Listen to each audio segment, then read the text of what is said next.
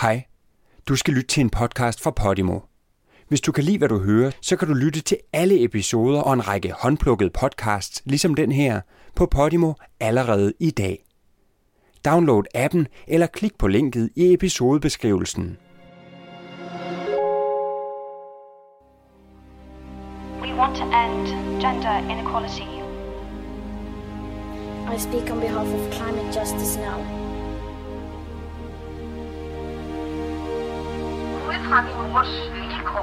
Så jeg alle andre kvinders. Og jeg synes, de var så gyselige, at det måtte der gøres noget. I'm not a lone voice. I am many. There are some little girls watching as I become the first black woman to be given the same award.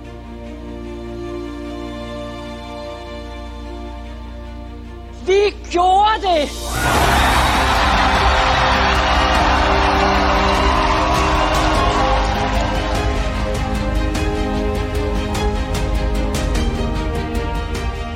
Du lytter til podcasten Kvinde kendt din historie. Mit navn er Gry Jeksen, og jeg er historiker.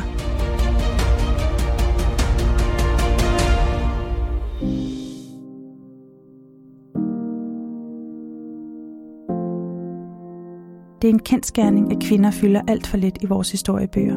Og jeg mener, at det er på tide, at vi gør noget ved det problem. Det er ikke nok, at vi husker at nævne kvinder. De skal skrives ind som en helt naturlig del af vores fælles historie. Jeg begyndte med Instagram-profilen Kvinde kendt din historie, og på ingen tid fik jeg tusindvis af følgere og massevis af beskeder, som bekræftede mig i, at behovet virkelig er der. I denne podcast inviterer jeg derfor i hvert afsnit gæster i studiet til at fortælle om en særlig kvinde, og sammen giver vi hende den plads i historien, hun fortjener.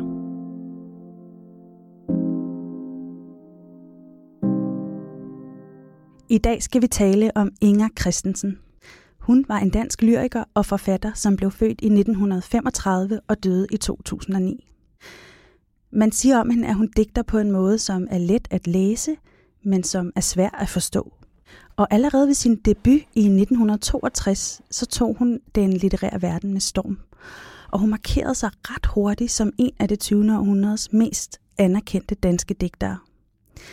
Inger Christensen er også internationalt respekteret, og nogen mener endda, at hun burde have modtaget Nobelprisen. Og hun er også en del af den danske kulturkanon. Alligevel er det faktisk ikke mere end få år siden, at jeg hørte hendes navn for første gang. Øh, jeg er faktisk hverken blevet præsenteret for hende i folkeskolen og heller ikke i gymnasiet. Men jeg må indrømme, da jeg første gang læste hendes digte, så forstod jeg virkelig godt, hvorfor hun har opnået så stor anerkendelse. Og jeg kan også godt se, at hendes lyrik ikke ligefrem er folkelig. Hun kræver ligesom noget af sine læser på en ret særlig måde, som vi også skal tale om i dag. Her den 16. januar 2020, der vil hun være fyldt 85 år. Og ikke mindst derfor er det en rigtig god anledning til, at hun skal have en plads i den her podcast.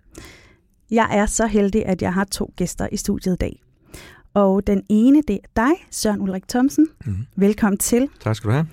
Du er jo selv en anerkendt dansk forfatter og digter, og øhm, du er med i dag, fordi du har haft et tæt venskab med Inger Christensen. Mm. Den anden gæst, det er dig, Erik Skyrum Nielsen. Du er lektor ved Institut for Nordiske Studier og Sprogvidenskab, og så er du litteraturanmelder ved Information. Du har øh, virkelig brugt Inger Christensens forfatterskab meget i din undervisning, og du kender faktisk forfatterskabet ind og ud, hvis man kan sige det sådan. Så du er også en vigtig gæst i dag. Tusind tak, fordi du vil komme. Da jeg talte med, med dig i telefonen, der sagde du, øh, at øh, det, det vigtigste for dig, det var, at hun må ikke blive æggehovedagtig. Og samtidig må man heller ikke få gjort hende sværere, end hun er. Hvad mente du med det? Jeg mener, at fristelsen er meget nærliggende øh, til at gøre Jan Christensen til øh, en, en vis kvinde. Og hvis man så stavler en masse øh, akademiske begreber og modeller øh, og litteraturvidenskabelige teorier oveni, så kan man risikere at spærre vejen til hendes digte og fortællinger for nogle potentielle læsere. Men der er jo det paradoks øh, i mit udsagn, at øh, hun tit kan være en krævende læser, og at hun lægger op til, at man tænker så store livsområder ind, når man taler om hendes forfatterskab og læser hendes digte og øh, prosa-fortællinger. Øh, så der er en oplagt fristelse øh, til at gøre hende sværere, end hun behøver øh, at blive. Det er interessant, og det skal vi tale meget mere om, fordi vi skal jo lidt ned i hendes forfatterskab og, og, og læse nogle af hendes digte, som vi kan prøve at se, om vi kan forstå. Vi starter lige med at gå tilbage til Inger Christensens barndom og ungdom. Fordi hun er jo egentlig født i en, en ganske almindelig arbejderfamilie i Vejle, og umiddelbart ligger det ikke sådan lige kort ned, at hun skal være en stor dansk digter. Hvordan får hun den her idé til at skrive? Er sker det allerede, da hun er lille, eller er det først senere? Jeg ved, at hun, øh, hun gik på seminariet og blev uddannet som øh, lærerinde. Så sendte hun nogle digte til Vedkorn, som dengang blev øh, redigeret af Torben Brostrøm, øh, Eriks kollega på Information. Og øh, så skrev øh, Torben Bro, han ville jo gerne trykke de her digte, og han skrev så til hende, at der var en, en anden digter i det område, hun boede, og han boede i Horsens, og det var Paul Borum, og så lærte hun ham at kende på den måde, øh, og de blev så gift senere. Ja. Og ja, hendes far var skrædder i Vejle, ja. Ja, og hendes mor var gammel stuepige, så vidt jeg forstod. Jeg har læst et sted, at hendes mor havde fået som gave i nogle af de huse, hun havde været i, nogle værker, som stod derhjemme, som ligesom var kimen til øh, interessen for litteratur i hvert fald. Har det noget på sig? Det tror jeg nok. Men øh, der er faktisk en krølle på øh, historien om Inger Christensen og Paul Borum. Okay, der er mange krøller på den historie, øh, men der er en, som går på, at øh, inden Inger Christensen overhovedet havde debuteret, øh, så var hun med i en lille kreds omkring et tidsskrift, som blev udgivet i Vejle, øh, og blandt andet redigeret af øh, noveller og romanforfatteren, og jo også sømanden og journalisten Ulrik Græs. Mm. Øh, og tidsskriftet hed Unge Digter, og det kunne jo forstås på to måder. Det kunne forstås som en tiltale, altså du, unge digter, og så kunne det forstås som en beskrivende sætning, at der er nogle unge mennesker, øh, der digter. Og, og historien, sådan som jeg har fået den fortalt af Ulrik Græs, handler om, at da de havde lavet et par numre af unge digter, så kunne de jo godt tænke sig at få en slags evaluering på det, og finde ud af, om det var noget bras, eller det var høj litterær kvalitet. Og så indforskrev man øh, Paul Borum, som på det tidspunkt øh, var flyttet fra Horsens og til Aarhus, øh, hvor han studerede litteraturhistorie på universitetet, og så bad de ham om simpelthen at, at sætte sig med deres digte øh, og vende tommel op eller, eller tommel ned på Jernbanecaféen i Vejle. Sådan går historien. Ej, hvor sjovt. Øh, og jeg tror nok, at tommelen kom temmelig klart øh, i vejret øh, over for Inger Christensens øh, digte. Ja. Så senere hen, så blev Paul Borum og Inger Christensen øh, lærer ved Kunsthøjskolen i Holbæk. Ja. Øh, og for at det ikke skal være liv, så havde de som en af deres elever øh, Henrik Nordbrandt, mm. øh, som kom til at debutere i øh, anden halvdel af, af 60'erne. Så nogen frø må de vel have sået rundt omkring i, i de unge sind. Og til de lyttere, der ikke ved det, så kan vi lige sige, at Paul Borum og Inger Christensen øh, blev kærester og derefter ret hurtigt gift. Øhm, så øh, det er et forfatterpar, som har betydet meget.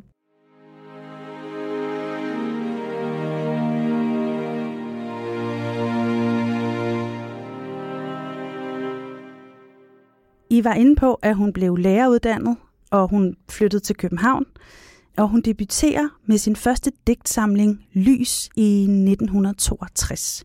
Kunne du ikke tænke dig at læse lidt op, Erik? For eksempel er det digt, der hedder Hvis jeg står, som er, det er faktisk det, er det første digt i bogen, ikke også? Ja, det må jo sige at være en port til hendes trygte forfatterskab. At ja. der var gået forud digte, øh, hvor nogen blev trygt i Vinderosen og, og andre i, i Vedkorn, og andre i øvrigt også blev øh, sendt tilbage i hovedet på hende, okay. øh, fordi hun forsøgte sig i flere forskellige retninger inden debuten i 62. Titlen er identisk med første linje. Hvis jeg står. Hvis jeg står alene i sneen, bliver det klart, at jeg er et ur. Hvordan skulle evighed ellers finde rundt? Ja, altså jeg må jo sige, at øh, jeg har læst en del Inger Christensen, især op til i dag. Jeg synes virkelig, at det, at det ramte mig virkelig, det digt. Jeg synes det er simpelthen, det er så smukt. Hvad er det, hun gør her? Hvad er det, hun kan? Allerede her ved sin debut. Ja, hun laver jo først og fremmest et meget overraskende billede. Altså, at jeg er et ur. Øh, man kan selvfølgelig godt lade øh, en spade tale i et digt, eller en departementchef i Udenrigsministeriet. Altså alle stemmer kan optræde i poesi. Men at jeg er et ur, er i sig selv et stort fund. Ja. Og så en forklaring. hvordan skulle evighed ellers finde rundt? Og så bliver det pludselig meget konkret og fysisk, det der med, at et ur jo kører rundt, og at evigheden skal kunne finde rundt. Men der er også et paradoks i det, for uret måler jo netop ikke evigheden, øh, men, men tiden, som den går. Og der har vi måske det, øh, som du sagde allerførst, Gry, at øh, det lyder nemt og kan gøres svært. Ja. Eller det lyder måske også indimellem kompliceret, og så er det måske i virkeligheden øh, pæreligt. Altså den balancegang er man nødt til at gå mange gange med Inger Christensen, synes jeg. Ja. Hvis jeg må have lov til at tage et senere digt fra samme bog. Det må du. Og lidt længere. Øh, så tager jeg en favorit, som hedder Efter den første morgen, og som jeg læser som øh, et kærlighedsdigt. Men man kan ikke rigtig andet. Efter den første morgen søger jeg sprogets dæmpede jordrøg. Atter og atter kysser jeg mindet om væk mig, væk mig, solen og de svirrende vinger i morgenbrun damp. Vil du gav mine tanker af brødens modstand, skjult i min svævende blomst. Vil du gav mig af lutter morgen, min lidenskab og vågen. Hvordan har du det med det digt, Søren? Det er da meget, meget smukt. og jeg har faktisk et andet citat fra hende, som jeg havde hængende på min, mit klubværelse, da jeg var en ung digterspire, og der stod min lidenskab at gå videre. Vil du gav mine tanker af brødens modstand skjult i min svævende blomst? Det er jo et, øh, helt klart et seksuelt billede, ikke? Det må man sige. Ja. Og et meget smukt Ja. seksuelt Ja, billede. ja. Brødens modstand kan jeg også godt lide, fordi øh, et kærlighedsforhold, der ikke provokerer eller, eller rykker, eller konfronterer en med en, en angst, er vel overhovedet ikke noget virkelig kærlighedsforhold. Og et kærlighedsforhold, som ikke yder en modstand, gælds heller ikke rigtigt inden for øh, min regnbog. Nej, Øh, brødens modstand skjult i min svævende blomst. Der er en balance i det, som er helt vidunderligt, Ja, det- synes jeg. ja. Imellem, imellem to instanser, og imellem øh, kvinde og mand. Mm-hmm. ja, det er helt vildt. Hvis vi lige kan zoome en lille smule ud, fordi vi er her i 1962. Inger Christensen er ung digter, og hun udgiver den her bog. Hvad er det for en litteraturverden, hun udgiver i? Hvordan ser litteraturens verden i Danmark ud på det her tidspunkt? Hvis vi skal tage det helt firkantet, så er der jo sket et gennembrud et par år før. Øh, forberedt af sådan nogle digtere som øh, Ivan Malinowski i, i 58, øh, og som en også er Jørgen Gustava Brandt, men jo altså manifesteret meget tydeligt i 60, øh, hvor Claus Riffbjerg bryder igennem med konfrontation, og hvor øh, Benny Andersen debuterer med den musikalske ål, øh, og hvor Jes Ørnsbo øh, udkommer med sine digte. Det er tre meget store digtsamlinger for det, som man bagefter øh, med akademiske briller kalder konfrontationsmodernismen, og som jo blev båret frem af tidsskrift og forlag og kritiker, øh, Torben Brostrøm på Information, og som havde et eller andet fællespræg, selvom de bagefter spredte sig i forskellige retninger. Ja. Altså, de brød sætningsbygningen op, de brugte originale billeder, øh, de var ikke bange for indimellem at bruge fremmedord. Det skulle ikke nødvendigvis være umiddelbart forståeligt, og frem for alt, hvis man sammenligner med tidligere tiders poesi, øh, så var der ikke regelmæssige rim, og heller ikke nogen rytme, øh, som man kunne sætte op i et verseskema. Det var nogle af de ting, som de, de gjorde. Og Jan Christensen kommer altså lige et par år efter, og det var ikke ret længe, tænker jeg mig, men, men der må du jo så korrigere mig, Søren Ulrik. Men jeg mener, det var ikke ret længe før hun opfatter øh, den der 60'er-modernisme som måske ikke en spændetrøje, men en begrænsning. Fordi i hendes bog Lys, der står der øh, hen imod slutningen nogle tekster, som er vildt mærkelige. De minder mere om øh, fortællinger, men de er propfulde af poesi, og de er også fulde af kriseerfaringer. Der sker virkelig noget der, bare fra den første til den anden bog. Og der kunne jeg godt finde på at forestille mig, at man kunne sige, at hun er på vej væk Mm. fra den gruppe, øh, som hun til at begynde med blev øh, identificeret med. Ja, Det kommer hun jo i hvert fald. Hen, hen som tiden går, bliver det jo til noget temmelig meget andet end, end øh, de første konfrontationsdigtere. Men jeg kom til at tænke på noget. Øh, Det første digt. Vil du prøve at læse det igen? Hvis jeg står alene i sneen, bliver det klart, at jeg er et ur. Hvordan skulle evighed ellers finde rundt? Altså tit, så er sådan et billede jo meget konkret. Øh, fordi hvorfor er hun et ur? Det er hun vel, fordi hun kaster en skygge. Altså, så ligesom sådan, som en viser. Er ikke? Jo, Hun hvis jeg står står alene i sneen, ikke? så er det lyset, der Ja. falder. Ja, og så kaster hun en, så er det ligesom en viser. Men er det ikke også, det er jo sjovt, at det er det allerførste digt, fordi rummer det ikke simpelthen hendes tankeverden, at verden og universet har brug for sproget til at komme til bevidsthed om sig selv. Altså hun er en instans, som må give verden og universet og naturen et sprog. Jo, og det flugter jo meget godt med øh, den linje, som blev titel på øh, den store opsamlingsmursten, øh, der kom i begyndelsen af øh, 2019. Altså, verden ønsker at se sig selv. Ja. Øh, det er en tanke, øh, som går gennem hele forfatterskabet, at verden, så at sige, kommer til bevidsthed om sig selv øh, i mennesket og i, i det menneskelige sprog. Og så havde hun også noget, som fra begyndelsen adskilte hende fra øh, så mange andre digtere fra det 20. århundrede, nemlig at hun ikke brød sig om at have øh, nogen forestilling om et gitter imellem mennesker og natur. Hun elskede ideen om, at der kunne være ligedannetheder, eller direkte ligheder mellem os og vores omgivelser, og kan på den måde ses som en øhm, forbindelsens digter, vil jeg sige. En digter, som fokuserer på forbindelsen mellem os og, og, og vores omgivelser, og nødig vil se mennesker som spærret inde øh, i civilisation og sprog. Mm. Ja. Og lad os lige høre Inger Christensen selv. så bliver du ligesom lukket ind i et øh, sprogligt, musikalsk univers, hvor noget kan lade sig gøre, variationer kan opstå, temaer kan gentages. Ting kan flyttes fra det ene sted i værket til det andet, næste, tredje, og derved komme ind i en eller anden større komposition, som man jo ofte oplever med musik, men som det selvfølgelig er fuldkommen umuligt at gøre egentlig i øh, poesi. Det er jo en tragedie at skrive poesi på den måde, fordi det burde være musik. Ikke? Men omvendt, så øh, tror jeg, at man nogle gange synes, at det er ret fint, at der også en gang imellem er nogle ord i det.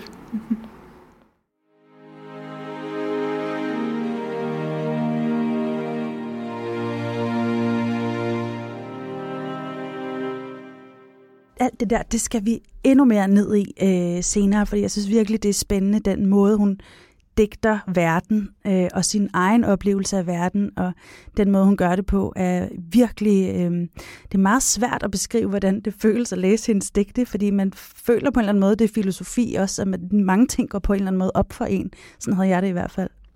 Men Søren Ulrik, jeg har jo fået lov til at læse dit meget smukke mindeord, som du skrev øh, til Inger Christensen, da hun døde øh, i politikken. Og i det her mindeord, der beskriver du dit første møde med mm. Inger Christensen. Kunne du tænke dig at fortælle den historie her? Ja, det var på, øh, på Gyldendal oppe i, i kantinen, øh, hvor jeg med ungdommelig frimodighed øh, gav mig til at fortælle hende, hvad hendes poesi gik ud på. Øh, og så lagde hun sine små tykke hænder oven på min hånd i sådan en overbærende gestus, som jeg tror skulle betyde, ja ja, det er godt med dig. det, det var meget øh, venligt, meget fint. Og øh, egentlig tror jeg, at jeg tænker det samme om hendes poesi i dag, som jeg gjorde dengang. Mm. Fordi hun jo er også en systemdigter, øh, men, og det var jo også øh, på et tidspunkt netop efter den konfrontationsmodernisme, som, som Erik har beskrevet, så kommer der jo øh, en ny generation af digtere, hvor systemdækningen er en del af det. Men for hende øh, har det ikke bare været en eller anden tidsbunden grille, fordi der er ligesom en, en grund til, at hun skriver i systemer, for mig at se. Fordi når man skaber et system, så er det jo, rummer det jo også en påstand om, at det hele kan være inde i det system. Og for mig at se, så er, er hun jo en, en kosmologisk digter. Altså hendes, øh, det tror jeg også var en af grundene til, at, at hun ikke udgav så meget. Altså det er et meget stort forfatterskab, men det er ikke et omfattende forfatterskab. Og jeg, jeg tror egentlig, at, de, at i de senere år, der tror jeg, hun følte et pres for at skulle udgive noget. Fordi der var sådan en entusiasme omkring hendes forfatterskab. Hun blev inviteret ud hele tiden. Og så skulle hun læse de samme ting op øh, igen og igen. Men jeg synes jo, at det er meget logisk, at øh, hun ikke kunne udgive mere. Fordi hvis, man, hvis ens poesi handler om det hele, og det skal være helt forfra hver gang, så siger det sig selv, at der kan ikke komme en bog til, til, til hver bogmesse. Og det var som om, at de her forskellige systemer, de forskellige principper, at de ligesom forløste i hende, at hun kunne på ny øh, tage livtag med det her store stof. Altså hun er jo ikke en digter, der skriver om emner eller om psykologi, og dig og mig og vi to sejlede i en træsko. Det handler om hele, hele universet. Ja. Og jeg, altså rent bortset fra, at jeg er så ked af, at hun døde så tidligt, så synes jeg også, at, at det var et, et tab for dansk litteratur i den forstand, at hvis hun havde fået nogle flere år, så er jeg ret sikker på, at hun var stødt på et nyt system, Ja. som, hvor hun kunne skrive en bog mere. Det bekræftes måske lidt af, at hun jo ikke var uproduktiv efter Nej. øh, kulminationen, kan vi måske sige, med Sommerfugldalen i 1991. Øh, hun bidrog øh, til en meget mærkelig, øh, skal man kalde det, poetisk selskabsleg, øh, sammen med en øh, kinesisk og en polsk, øh, og jeg tror en tysk digter, hvor de lod nogle tekster gå på omgang, og så skrev i forlængelse af hinanden, og hun nød det og hun drillede de andre øh, med sine indspil øh, til den sekvens. Og så skrev hun nogle meget mærkelige digte, som sådan rent teknisk øh, hedder akrostika.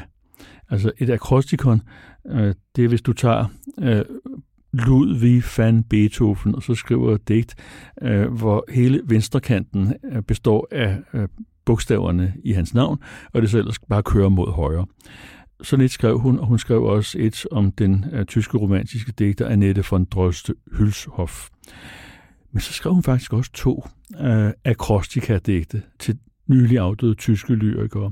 Så hun var ikke uproduktiv, uh, men hun var ekstremt selektiv i 90'erne og ind over uh, årtusindskiftet. Ja. Med, med hvad der skulle udgives. Ja, men også hvad hun skrev, tror jeg. Ja. Øhm, men at hun har haft kæmpemæssige øh, arealer af manuskriptmateriale. Det blev jo blandt andet dokumenteret ved udgivelsen af Verden ønsker at se sig selv, hvor det viste sig, at der forud for det lå en masse forarbejder, og at alfabet, som kom i 81, også var resultatet af en lang og kompliceret øh, skabelsesproces. Ja. Og så kan man også prøve at vende den om, altså, og ligesom tage det for pålydende, det der med, at hun skriver i systemer. I stedet for at sige, at det er en biting, eller kun sige, som Søren Ulrik meget rigtigt fremhæver, at det er fordi, hun vil have det hele med hver gang.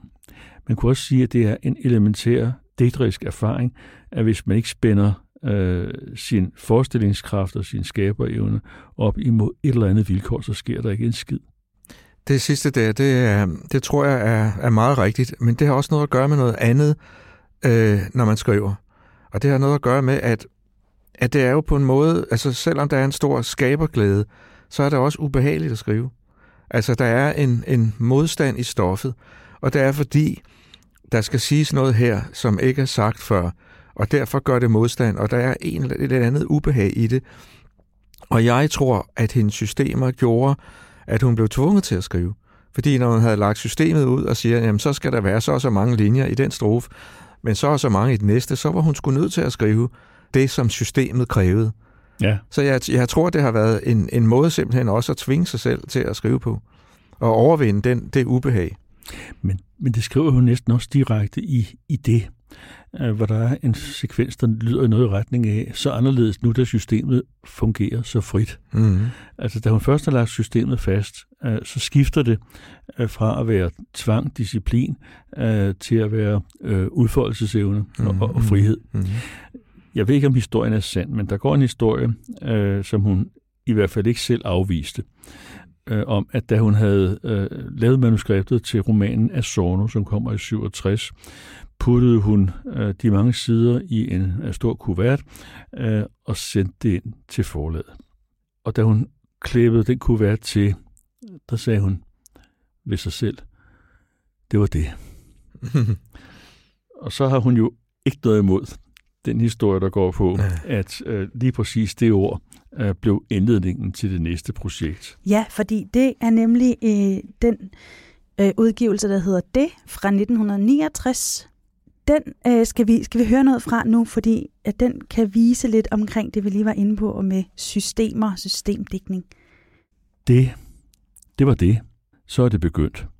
det er, det bliver ved, bevæger sig videre, bliver til, bliver til det og det og det, går videre end det, bliver andet, bliver mere, kombinerer andet med mere og bliver ved med at blive andet og mere. Går videre end det, bliver andet end andet og mere.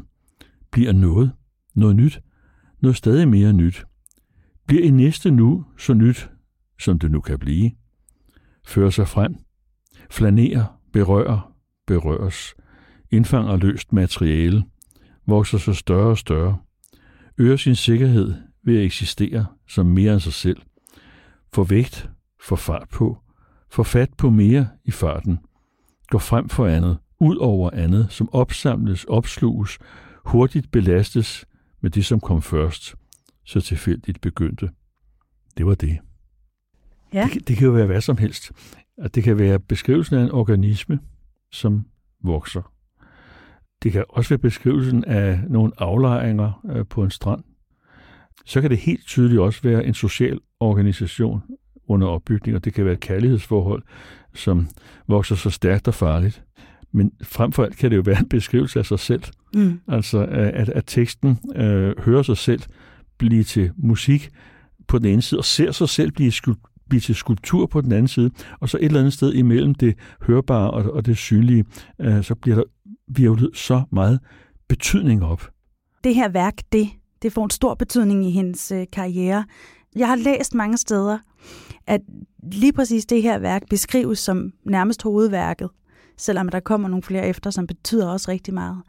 Er det her, at man også kan sige det der med, at hun virkelig viser, at hun er let at læse, men svær at forstå? At hun måske ikke er så folkelig, men hun har virkelig evner? Jeg ved ikke, den balancerer lidt for mig.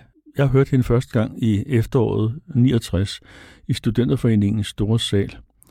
Jeg gik på det tidspunkt i gymnasiet, men min storebror øh, var skiftet fra ja, først en militærkarriere øh, og bagefter fra jurastudiet til at læse dansk. Og så synes han, at lillebror skulle ind og opleve sådan nogle rigtige forfattere. Og der var blandt andre øh, Måns Faber fra Vejle, som Ian Christensen kendte fra tidligere, og så Hans Jørgen Nielsen, øh, som var et stort nummer på alle måder dengang i slutningen af, af 60'erne. Og så var der altså Inger Christensen, dengang helt smalt, nærmest hulkindet, og om jeg husker ret, konstant cigaretrygende. Ja, det husker du i hvert fald ret. og så og så læste med, med en, en, en messende stemme, som fik ind til at tænke, at her var man simpelthen kommet ind i poesiens tempelrum. Og jeg mener ikke, det er en efterrationalisering, men hun betog meget bare ved sin fremtoning og ved sin stemmeføring og ved sit digts eller sin digtes øh, musik fra start af. Altså, det var fuldstændig oplagt, at, at vi var med til noget, øh, som, som var stort, øh, fordi sådan havde vi ikke nogen af os hørt øh, litteratur tale før. Mm. Ja, altså det, det vil jeg godt kommentere, fordi jeg har jo læst op øh, sammen med hende mange, mange gange og mange steder i verden. Og jeg har hørt de samme øh, digte igen og igen blev læst op, og jeg blev aldrig træt af det. Altså fordi dels så er de jo så øh, hovedrige af betydninger, så man altid ligesom hørt noget nyt i dem. Men så var det jo også et stykke musik, altså hendes, øh, hendes meget smukke, hypnotiserende, sådan messende stemme. De stiger op planetens sommerfugle, som farvestøv fra jordens varme krop. Sinoper, okker, guld og fosforgule, en sværm af kemisk grundstof løftet op. Er dette vingeflimmer kun en stime af lyspartikler i et indbildt syn? Er det min barndoms drømte sommertime, splindret som i tidsforskudte lyn? Nej, det er lysets engel, som kan male sig selv som sort Apollo, nemosyne, som ildfugl, poppelfugl og svalehale. Jeg ser dem med min slørede fornuft, som lette fer i varmedisens dyne, i Brejtsnodalens middagshede luft jeg, jeg hørte dem for hundrede gang, og jeg lænede, lænede mig bare hver gang tilbage og, og nød det.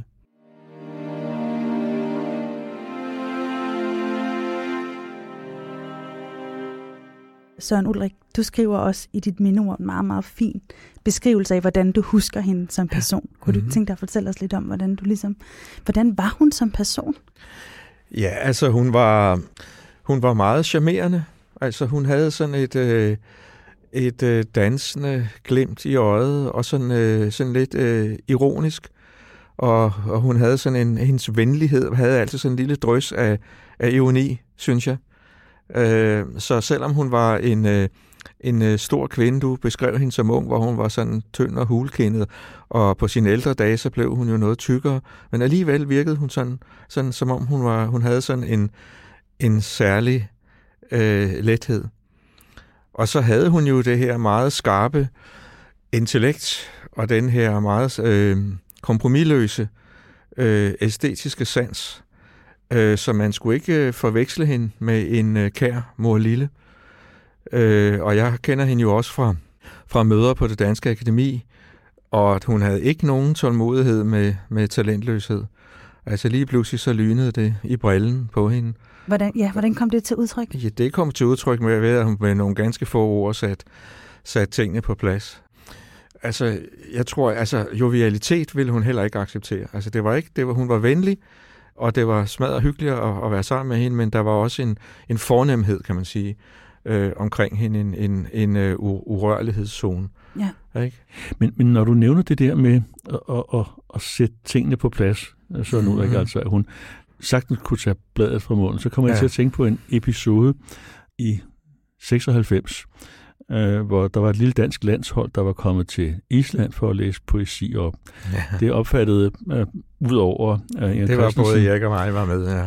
Okay. Jamen, jeg, jeg var med som sådan forstå sig på, ja, ja. Øh, men så omfattede det også øh, Pia Taftrup.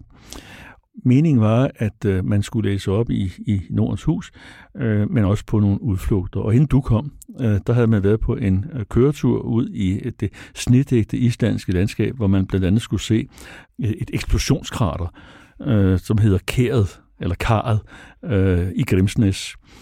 Og Inger Christensen kom aldrig hen og se det der eksplosionskrater, fordi hun havde kun ballerinesko på. Øh, så hun måtte blive oppe i bussen. Nå, Aften efter den der udflugt, der kom så Søren Ulrik, som havde øh, været i Aarhus for at præsentere både essaysamlingen i Dans på Kloser, og så øh, digtkredsen eller digtsamlingen af Det skabte svaklen. Og da vi sad der øh, i festligt lag, som man siger, øh, litterater og, og forfattere, så kom øh, Søren Ulrik Thomsen og satte sig hen ved siden af Inger Christensen, og så læner hun sig sådan øh, lige så stille hen imod ham, så siger hun bare, er redselsfuldt. det, det, det, er den, det er den korteste one-liner fra hendes side, som jeg kan, kan diske op med ved den her lejlighed. Ja. Det var hun var ikke vild med Island. Nej, altså hun ville da helst sidde et sted med, med sin cigaret, ikke? Altså jeg tror ikke, hun, hun gik jo, altså hun tror jeg sgu ikke, hun synes, det var sjovt at stå og stige ned i Guldfors, mens hun øh, klamrer sig til sin, sin håndtaske. øh, men altså, hun, hun, var jo, altså, hun var jo virkelig øh, med god grund internationalt anerkendt, og specielt i Tyskland, hvor hun blev kaldt de Christensen. Øh, og når man kom, hvis, altså, hvis jeg var med på de rejser, så var det jo fordi, jeg så var øh, inviteret til det samme sted og skulle læse op som samme sted som Inger. Og så stod der jo altid en delegation og, og ventede på hende, og altså, hun blev jo sådan båret rundt på hænder. Øh, og det, det var simpelthen så fint. Ja. Altså, jeg har også været i New York med hende, og det synes hun ikke var sjovt, for der måtte man ikke ryge nogen steder. der, der ville hun ikke så gerne øh, tilbage til. Nej, du ja. beskriver hende som, hun, hun hører til på sådan en sydlandsk café, ikke? Et sted i Wien eller i Rom, eller... Ja, ja. ikke altså, så, og hun, hun blev jo inviteret hele tiden til at læse op alle mulige forskellige steder, så hun gik faktisk rundt med sit pas i håndtasken, selv i lejlighed, altså sin lejlighed på Dag Hammarskjölds Allé, der havde hun håndtasken, og hun gik fra køkkenet ind i et andet rum, og der lå det der pas i. Og der lå sådan, også en hel masse for, for forskellige øh, valuta og så videre. Men når jeg tænker på hende, så ser jeg hende meget tit sidde et eller andet sted ude i verden og, og befinde sig godt. E, egentlig, egentlig mere, end jeg ser hende på herhjemme. Ikke? Ja. Hvornår bliver hun første gang oversat til andre sprog?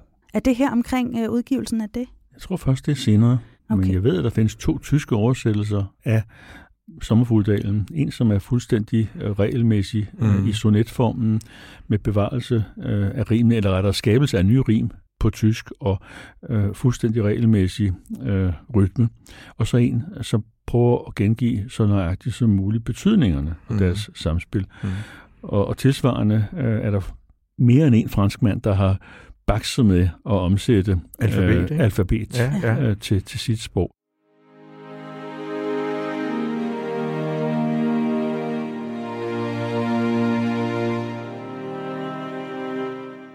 Det næste værk, vi skal tale om, det er alfabet.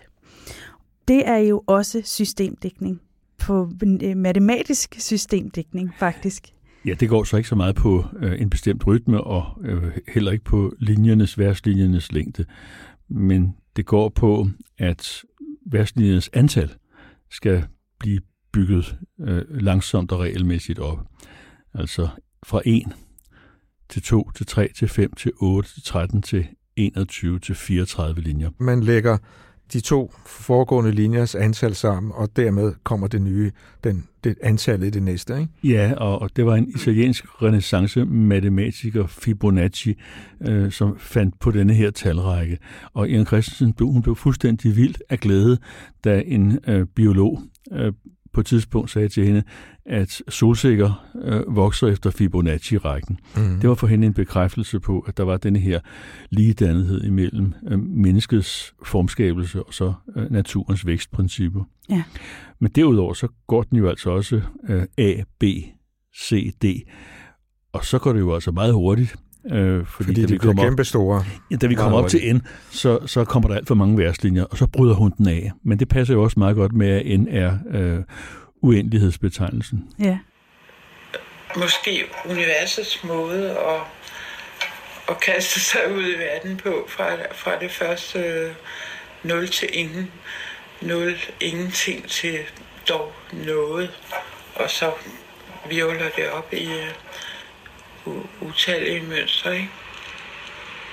Og det har måske noget dermed at gøre, men uden at jeg i og for sig tror, jeg tænkte nøje over det, da jeg gjorde det.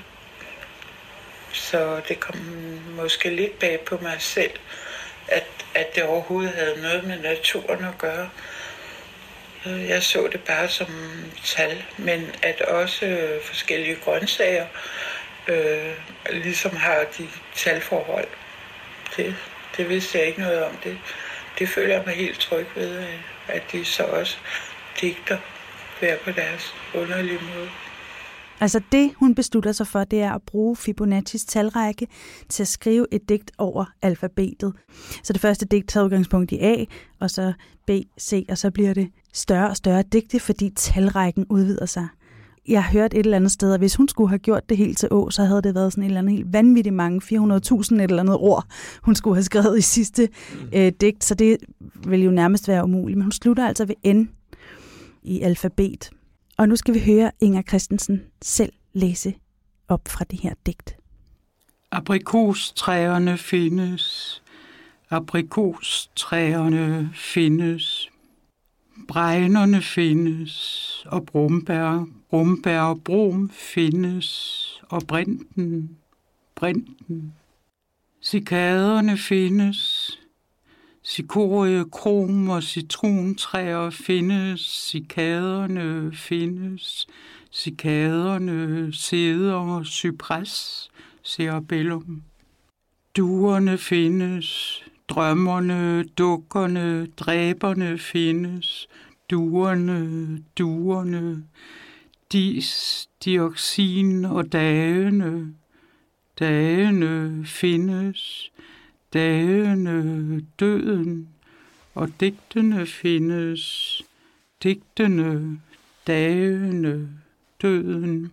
Udover at øh, Inger Christensen, hun digter over denne her talrække, Fibonaccis talrække, det her system. Hvad er det så, hun gerne vil sige med alfabet?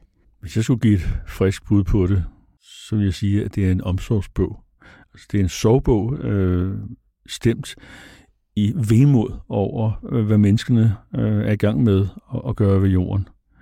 Og så er det en omsorgsbog, øh, som altså forsøger at tage vare på det truede liv, og vil også øh, tage vare på øh, de opbyggende sider af den menneskelige natur og civilisation, øh, som hun ser samtidig med, at hun ser destruktionen. Der er et meget godt eksempel på det, hvor der står duerne, duerne, dis, dioxin og dagene. Altså dioxin er et giftstof, som vi spreder i naturen. Jeg tror, det simpelthen er giftulykken øh, i øh, Seveso i Italien, som var foregået relativt kort tid inden, øh, som hun tænker på. Altså, vi øh, lever i øh, mulig potentiel harmoni med naturen, og vi ødelægger den og udnytter den. Henover den dobbelthed øh, er alfabet skrevet. Hvad var det for en giftulykke? Det var et kæmpemæssigt giftudslip, ukontrolleret fabriksproduktion, øh, hvor det bare strømmede direkte ud i miljøet. Ja. Har hun fortalt dig om nogle af de tanker, hun har gjort Nej, sig? Nej, det har hun ikke. Det tror jeg ikke, hun ville gøre, fordi der er, er der jo en blufærdighed omkring. Altså, hun, hun skriver det, så må vi tænke.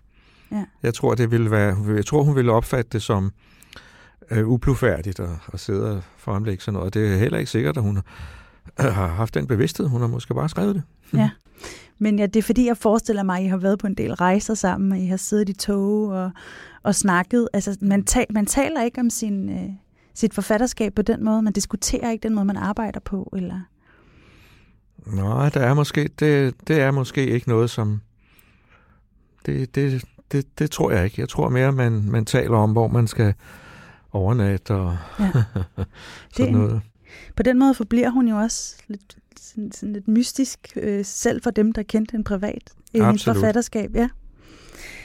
Et andet meget kendt værk af Inger Christensen hedder Sommerfugledalen. Og den har hun skrevet ud fra en oplevelse, hun havde på en rejse. Er der en af jer, der har lyst til at fortælle om, om den oplevelse, hun havde?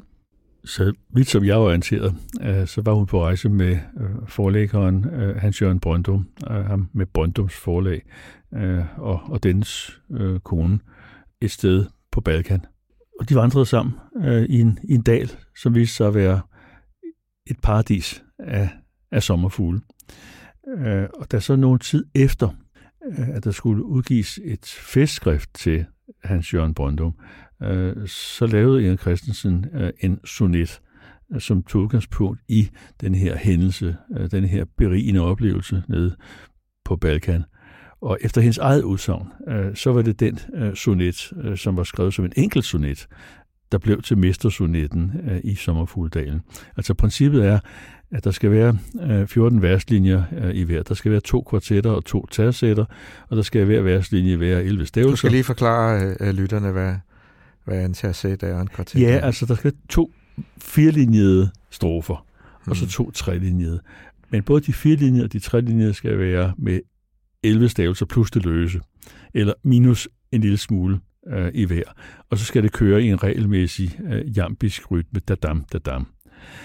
Øh, og oven i det skal der så helst være rim. Øh, altså enten øh, flætrim øh, A, B, A, B, som vi siger, eller parrim A, A, B, B, øh, eller klammerrim A, B, B, A. Og når først sådan et system fungerer, så giver det også frihed. Det er samme princip, som vi har øh, i, i det. Men altså Inger Christensens ydmyge og selvudslættende påstand var, at det overhovedet ikke var meningen, der skulle komme en sonetkrans ud af det her, men at det bare startede som et selskabsleje under en, en togtur. Og jeg ved ikke rigtig, hvad man skal, om man skal tro på det. Men altså, at det blev til et, et helt vidunderligt og, og suggererende og fascinerende digt, det omvidner jo blandt andet det faktum, at der er folk, der kan det hele udenad. Ja. Og går rundt med det som et smykke på den indvendige side af huden.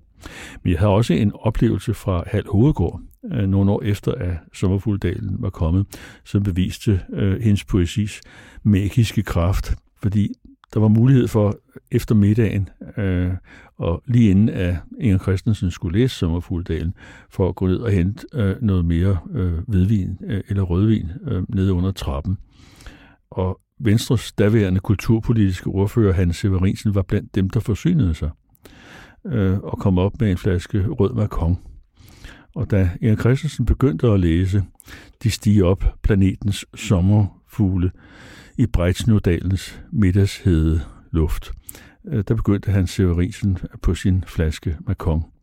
Og øh, da hun 14 minutter efter, eller 15 minutter efter, kom til øh, mestersonetten, øh, mit øre svarer med sin døve ringe, det er døden, som med egne øjne øh, sætter an for sommerfuglevingen. Der drak Venstres daværende kulturpolitiske ordfører det sidste af, af sin flaske rødvin. Og det synes jeg er et meget smukt øh, eksempel på poesiens magiske og suggererende og livgivende kraft. Ja. Altså, jeg tror ikke, der er nogen øh, modsætning mellem det der med, at det var en leg, altså, og, og så, at det bliver til et, øh, et stort værk. Nej, det er jeg glad for, du siger. Tværtimod. Fordi, øh, altså, fordi der er jo sådan en selvforglemmelse i det der med, at man leger, og man siger, at det her, det skal ikke være noget stort litterært værk. Og så, så har man jo friheden til at, og pludselig at, at, at, at, at gøre noget, noget helt nyt. Ja, jo, de siger, at formen går tilbage øh, til for cirka 800 år siden. Ja. Altså øh, den tysk-romerske kejser øh, Frederik andens hof øh, på Sicilien, øh, hvor man jo kappedes i forskellige idrætter, øh, såsom at klæde sig flot på og, og tale smukt, men altså også at øh, lave det her, som jeg nærmest vil kalde for poesiens 400 meter hækkeløb. Det er simpelthen noget af det vanskeligste at lave, nemlig sådan en, en sonet, og endnu mere vanskeligt selvfølgelig, hvis det skal være en sonetkrans. Men der er en ting, som jeg, jeg synes er, er ved at få med i den her sammenhæng, hvor vi snakker om, om systemer og, og, og en lille smule om Inger Christensen som, øh, som person. Og det er, at den syvende af øh, sonetterne, inden vi kommer til den 15., altså mestersonetten, som rummer øh, begyndelses- og slutlinjen fra de andre. Den syvende i selve øh, kredsen øh, rummer en fejl. Altså hun har bygget en fejl ind, et forkert rim. Ja. Og det er der selvfølgelig folk, der har lagt mærke til og, og lagt betydning i. Men jeg kan ikke lade være med at tænke mig, at øh, den sonet kan handle om et kærlighedsmøde, som meget vel kan være øh, imellem Inger Christensen og, og Paul Borum. Øh, jeg tror ikke, det er nogen vild overfortolkning. Og foregøjler universets tåbe sig selv, at der er andre verdener til, hvor guderne kan både gø og råbe og kalde os tilfældigt terningsspil, så mind mig om en sommerdag på Skagen, da engblåfuglen under paringsflugten fløj rundt som himmelstumper hele dagen med ekko af det blå fra Jammerbugten, mens vi, der bare lå fortabt i sandet, så talrige, som nu kun to kan være, fik kroppens elementer sammenblandet af jord som havs og himmels mellemting, to mennesker, der overlod hinanden et liv, der ikke dør som ingenting. Ja, det er jo ligesom man får tår i øjnene. Ja, og, men man kan også se det her.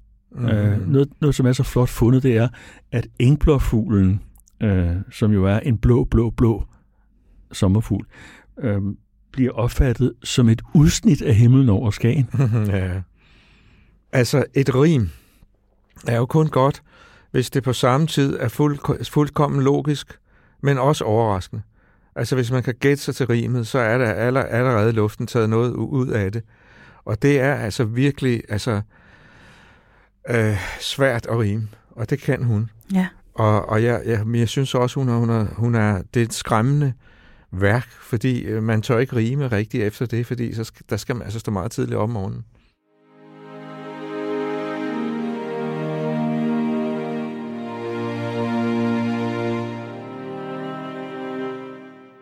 Vi skal til at runde af, og vi kan lige tale lidt om hendes sidste år, hvor vi har været inde på øh, produktiviteten, øh, og, og du havde, øh, synes jeg, og har skrevet i dit mindeord en ret fin kommentar til det der med at være produktiv. Jamen, jeg tror, at øh, i de senere år, så øh, tror jeg, at hun følte et, et pres for, at hun skulle udgive nye ting.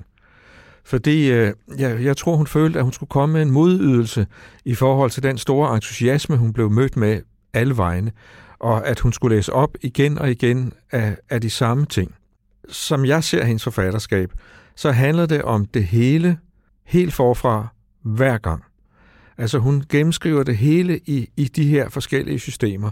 Og der er det klart, at det kan, det kan ikke, sådan en bog kan hun ikke lave en ny af hvert, hvert eneste år. Så der må hun vente.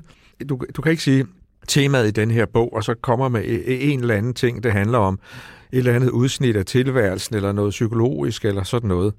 Så det, der kunne forløse når, for hende, det var, at hun ramte ind i et system, som kunne, som kunne genindfange hele, hele den store kosmologiske måde, hun så på verden på. Ja, det er sørgeligt, at, øh, at vi mistede hende i 2009, men øh, nogle år efter, så var der øh, øh, Peter Borum, hendes søn, og en svensk forfatter, der hedder Marie Silkeberg, som øh, gennemgik hendes øh, store øh, arkiv og udgav bogen Verden ønsker at se sig selv, som er uddrag af Inger Christensens øh, forfatterskab og noter og sådan noget, som ikke er blevet offentliggjort før. Altså hvis man skal se på den, den, den helt store danske litteraturhistorie, hvad betyder Inger Christensen så? Hun er den største kvindelige lyriker i det 20. århundrede. Måske vores største kvindelige lyriker overhovedet. Det kan man sagtens, synes jeg, sige med, med alvor og mene. Så synes jeg også, at hun er en af de mest omfattende forfattere, vi overhovedet har. En af de mest fagnende. Altså bare i det, øh, som handler om revolutionen og om øh, psykiatri, om sindssyge og om kærlighed og om sproget. Alt sammen bygget sammen i øh, en, en ordkatedral. Det er meget. Altså hun er en, en syntesedigter, kan vi sige. En, som vil, vil, vil forene og, og, og, og sammenbinde. Og så er hun jo en mærkelig blanding af øh, visdom øh, og, og, så, øh, og så en enkelhed, som gør, at du behøver ikke læse et helt værk af Inger Christensen. Du kan slå ned, og så alligevel øh, finde guld. Ja. Øh, det synes jeg gør hendes historie, og det får mig også til at tænke, at øh, hun vil blive læst om 100 år. Ja, det vil hun helt sikkert. Altså, jeg kan da huske som allerede som helt ung, jeg var helt betaget af det der digt med, der sidder en mand på en underlig sten. De har underligt nok vokset sammen. Han siger, at han tegner en kirsebærgren, der svæver et stykke fra stammen. Så ser man ham tegne en kirsebærgren, der svæver et stykke fra stammen. Den ligner en mand på en underlig sten. De er underligt nok vokset sammen. Det er da uforglemmeligt smukt. Øh, øh og jeg tror, at hun har også betydet så meget for altså så mange digtere, så mange lyrikere, øh, så hun, hun har en meget stærk indflydelse, som man også skal give modstand, kan man sige, fordi man jo pludselig kan høre, når man sidder og skriver, skal man høre hendes musik ligesom komme ned i ens egne digte og sådan noget. Ikke? Og det, det skal man lige tænke over, hvor, hvornår at den inspiration, den er, den er bare helt fin, og hvornår den skal have lidt modstand. Burde hun have fået en Nobelpris? Ja, ja, det tror jeg, og det skulle hun da selvfølgelig have haft. Ja, til aller, aller sidst. Vi har jo talt rigtig meget om øh, Inger Christensens digte, og for nogle af de førstegangslæsere, der sidder derude, så kan det måske være lidt svært at finde ud af, hvor man skal starte. Hvis I skulle give et bud, hvor vil I så starte hen? Jeg vil sige, start med at, at læse øh, Sommerfugldalen op. For altså, sid, sid, sid to mennesker, og så øh, læs den op. Og det kan man jo sagtens, fordi det er jo 15 digte, det, det er ikke så meget, det er overskueligt. Øh, og så vil man blive så fascineret. Og der er jo hele det her princip med, at den sidste linje i hvert digt, det bliver så den første i det næste digt. Og når de, alle de linjer, der er gentaget, de så til sidst udgør mestersonetten, så rejser hårene på hovedet sig en. Øh, så det tror jeg, det er en, en god, det vil jeg sige var en god indgang. Ja. Hvad med dig, Erik? Jamen, jeg vil da sige det samme. Ja. Altså, at øh, hver sonet bærer over i den næste. Det er som et barn, øh, som leger en god leg og siger igen, mm. igen. Men så vil jeg også nok øh, pege på Brev i april, øh, som er i mine øjne et, øh, ikke overset, men i hvert fald måske en lille smule øh, undervurderet, øh, meget, meget smukt værk i forfatterskabet, og umiddelbart læseligt. Mm. Søren Ulrik Thomsen og Erik Skyrum Nielsen, tusind tak, fordi I ville komme og være med i dag. Tak for invitationen. Det manglede bare. Jeg skriver som det tidlige forår, der skriver anemonernes, bøgens, violens og skovsyrens fælles alfabet. Jeg skriver som den barnlige sommer, som torden over skovkantens kupler, som hvidgulden og lynet og hvedemarken modnes. Jeg skriver som et dødsmærket efterår skriver, som restløse håb, som lysstorme tværsken toget erindring.